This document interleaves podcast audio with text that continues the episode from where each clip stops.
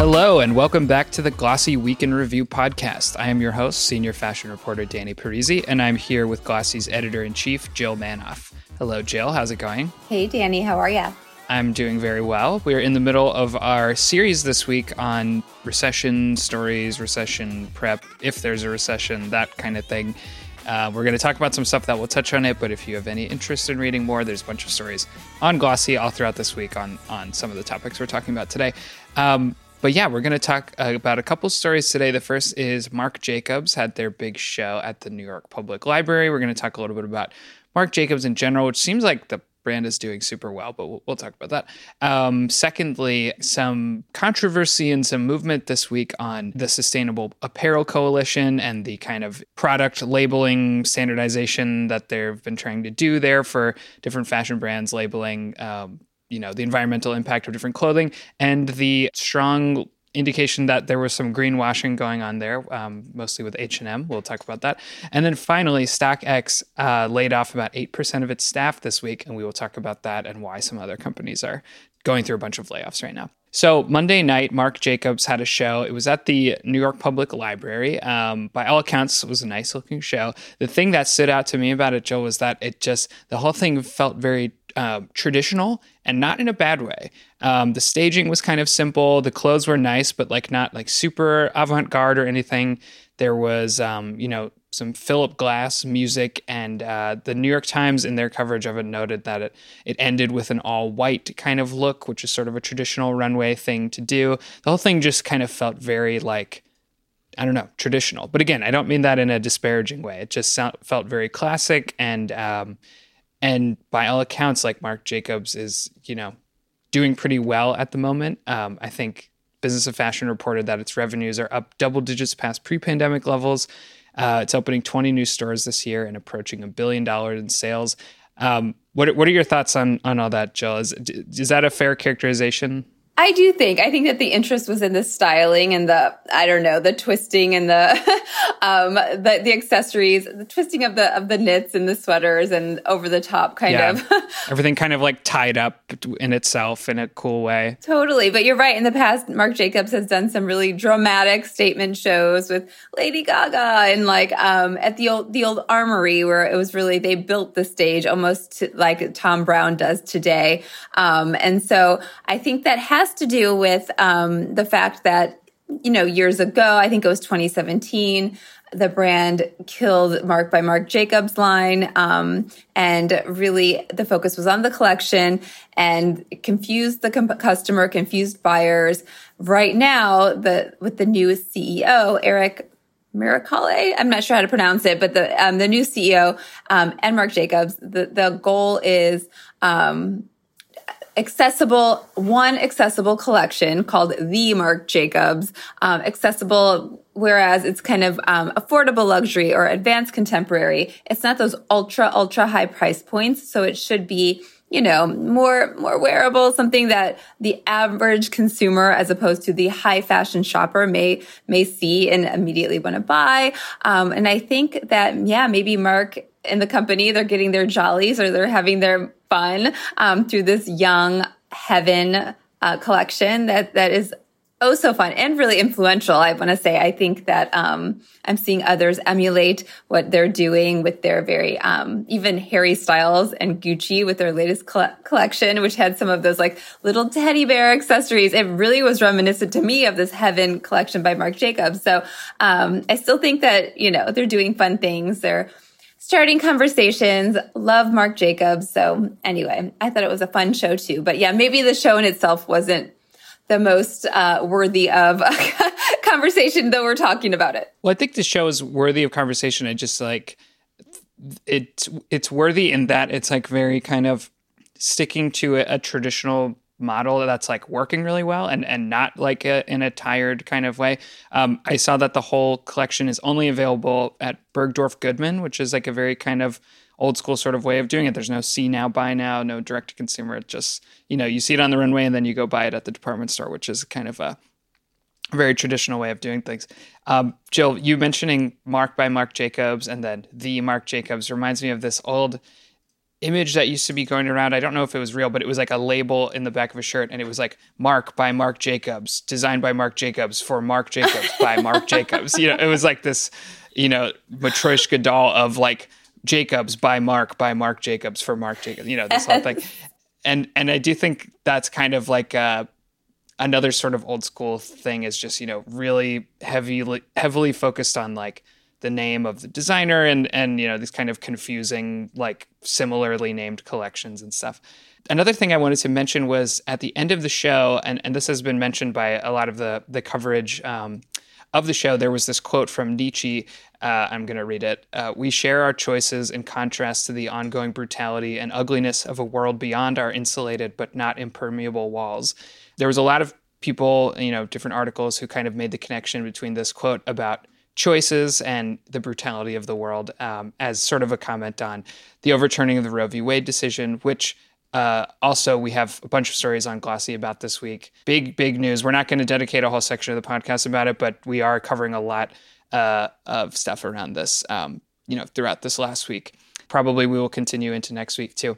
Um, Marc Jacobs has definitely been, you know, very pro-choice in the past. He's I don't know if he's commented specifically on the decision like during this week, but he has like done stuff with Planned Parenthood and, and stuff in the past. So we know where he he stands on it, and I, I felt like that was sort of an intentional kind of allusion to to what's going on there. Yeah, I definitely agree, and no surprise that they went there and that they addressed it. I do think that uh, Marc Jacobs, that's you know he's tapped into pop culture eh, not pop culture but what's happening in the world i would say um, and and really yeah reflects that in in his creativity and even you know just connecting with his audience. He probably he knows they want to hear from him. Um, he's on mm-hmm. you know instagram. He's got he's showing his plastic surgery. I just feel like there's no um i guess there's no uh, like boundaries. Um he's just an open book and he's not gonna like he he referenced this in a recent article where um you know he's not gonna hide anything. This is him. It's kind of like um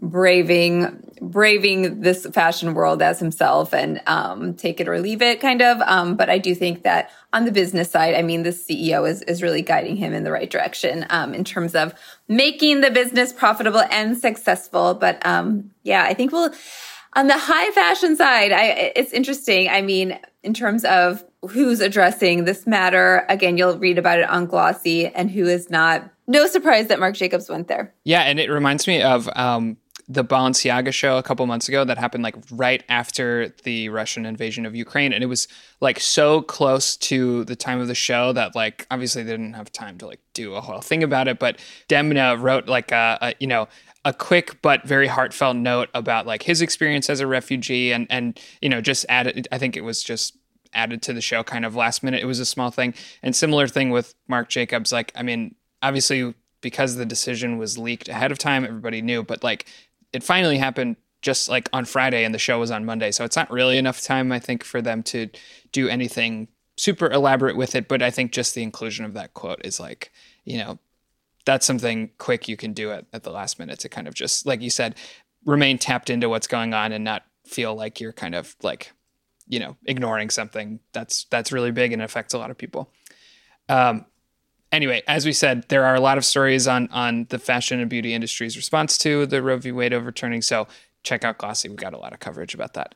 Um, but let's move on, Jill, and talk about um, what's going on with the the Sustainable Apparel Coalition, um, which is this organization. They were founded like ten years ago. Um, bunch of brands on board. I think over like two hundred brands.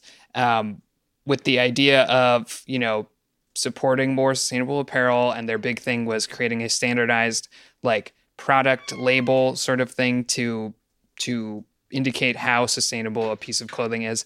Um, they've been using this thing called the uh, Higg sustainability profile which is supposed to show you know each piece of clothing's relative sustainability values and stuff. However this week they paused the use of it entirely um, after two things happened. So the Norwegian Consumer Authority, um, which is like you know a, consumer protection organization based in Norway, um, questioned like very publicly questioned the validity of these profiles Um, and separately, Quartz, um, the publication, did a great investigation into how H and M has been using these labels and found that they're like insanely misleading. I mean, some stuff was literally saying the exact opposite.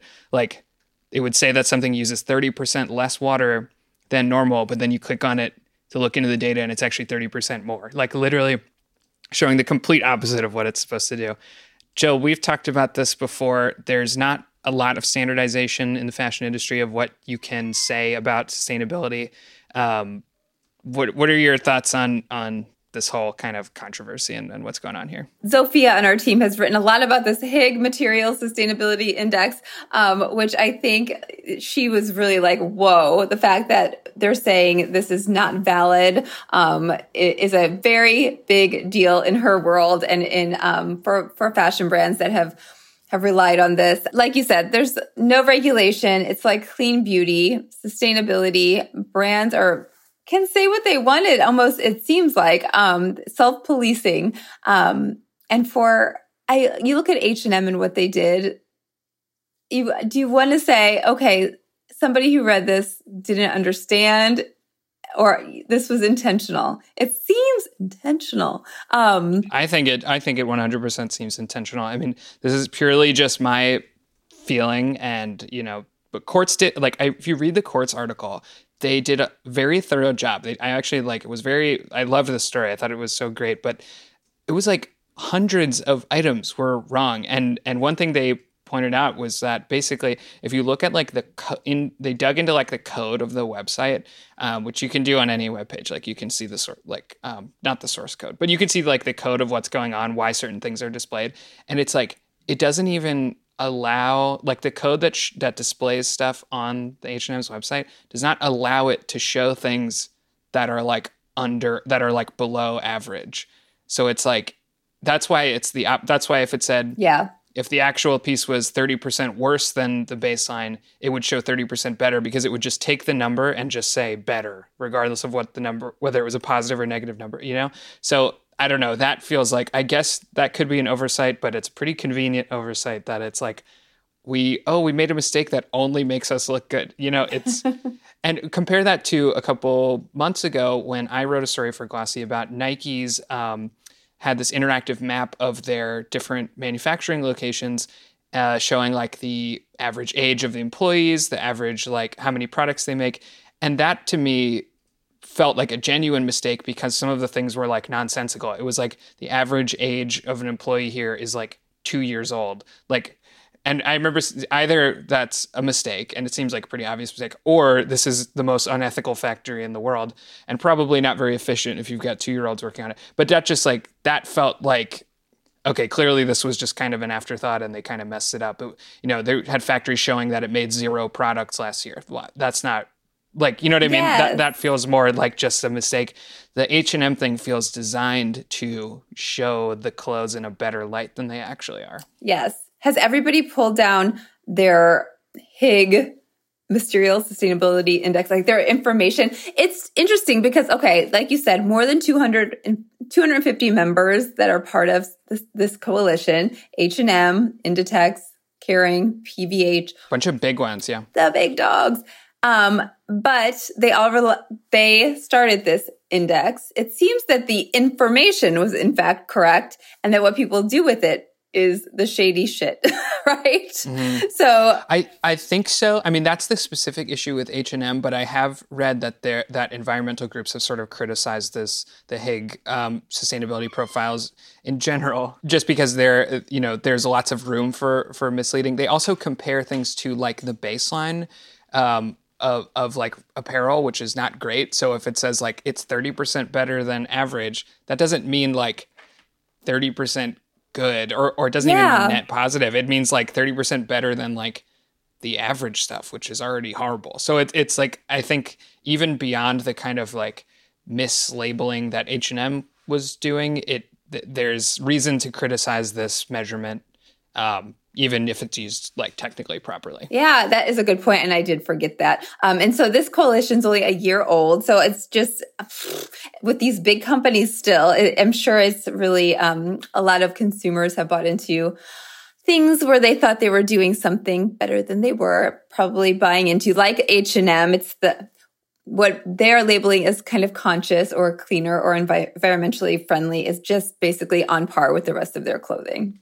Yeah. And it's still, I mean, we've talked about this a lot, but there's so much greenwashing in the industry. Like even beyond H&M or beyond this coalition, I think like every brand wants to sound sustainable, even if they're like, you know, very, very plainly not. So there's just a lot. I, I would suggest people be like very skeptical of a lot of claims like this. And, you know, you need to wear clothes. I understand that everybody has to wear clothes, but like definitely if a brand is telling you one thing, you should you should definitely take it with a grain of salt. I don't think H and M is the only brand that's done something like this. Yes.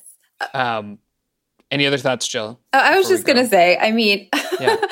somebody who I, a brand that is uh, really selling me on their level of sustainability. I mean, and B Corp certified. Like they've got a different certification that is not this. Yeah. Is I just spoke with the the um, new creative director of Another Tomorrow, and anyway, that she was new, came from other brands in the industry where she was like, whoa, whoa, whoa, whoa, whoa. She really wasn't expecting to come into this brand and um, I guess have these boundaries and um, focus that she hadn't had before. Um, she called it refreshing and it's just like it's a whole new way of doing business. Um, it takes outsiders coming into fashion to rethink these processes. Um, but I, I just think, yeah, that needs to happen more so, and different, different, I guess, authorities than than this coalition here. yeah, absolutely. Um, okay, let's talk about our final story uh, of this episode. Um, StockX laid off about 8% of its employees, which I think is over 100 people altogether. Um, think their last time there were big layoffs at the company was in April 2020, right after the pandemic began.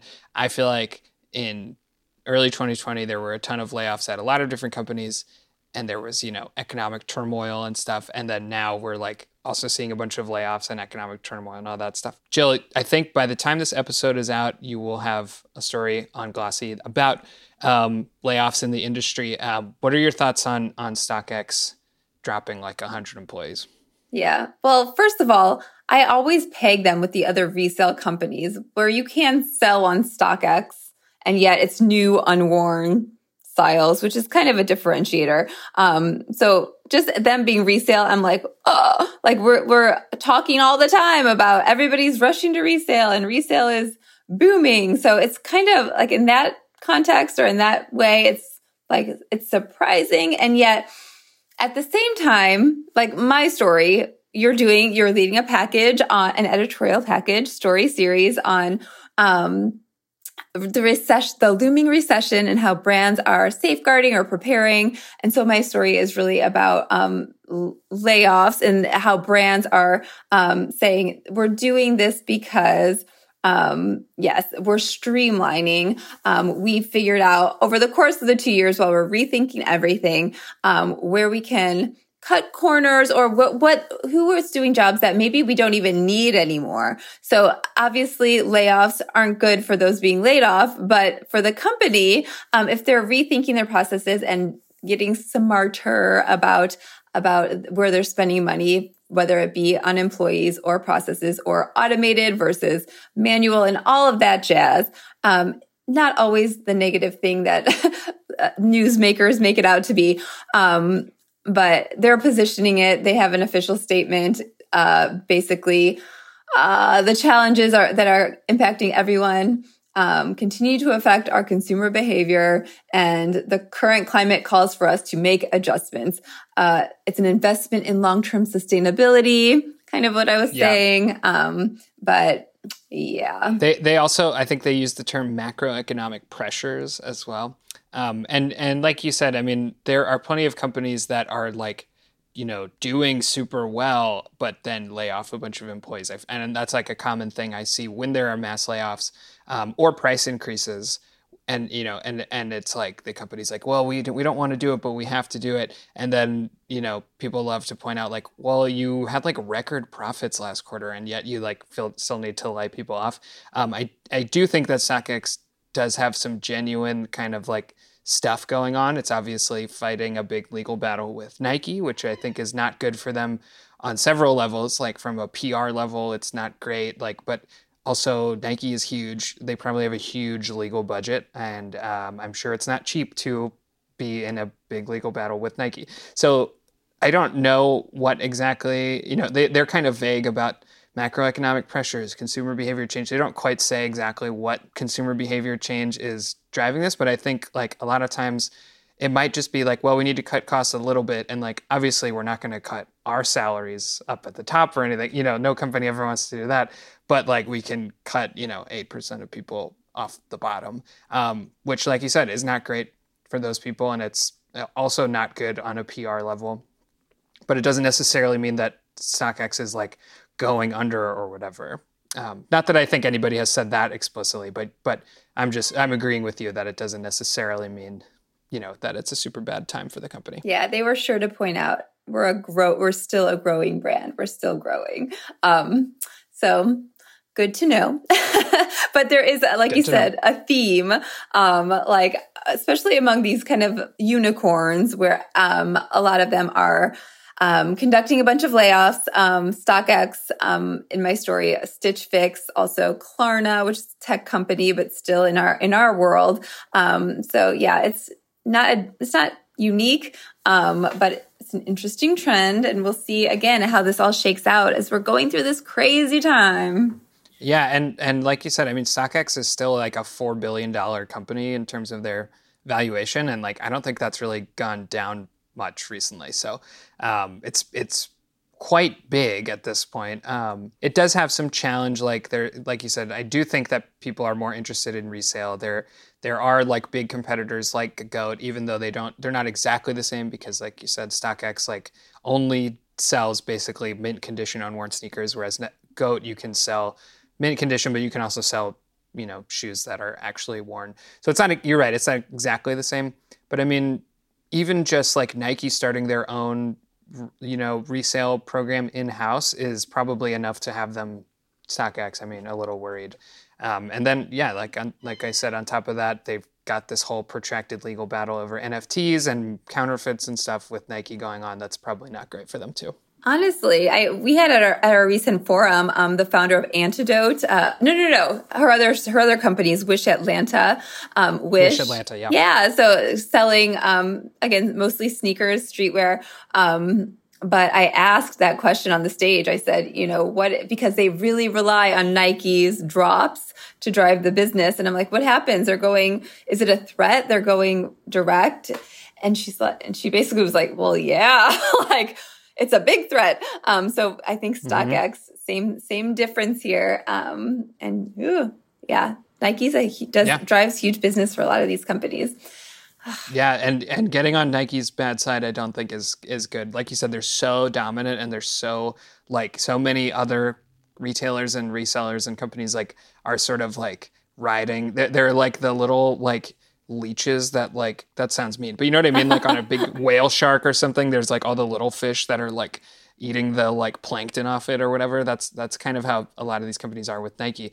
It's just they're so huge and they drive so much of like the entire sneaker business um, that it's it's a big deal. It's a big deal. And ps none of these companies all of them that have layoffs i'm sure like you said it's probably a pr nightmare.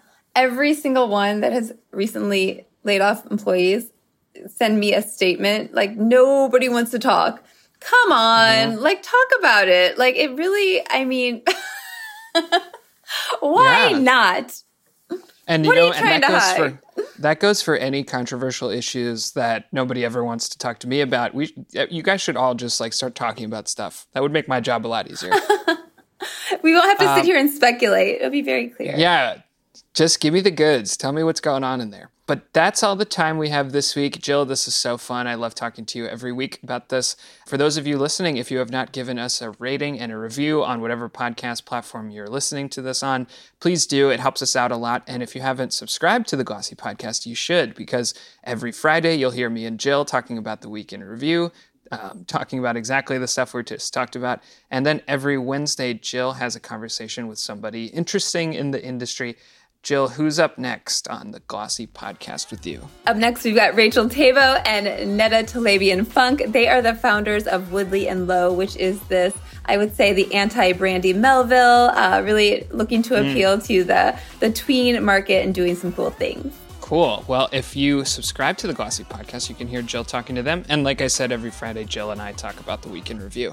Thank you all for listening, and I'll see you all next week.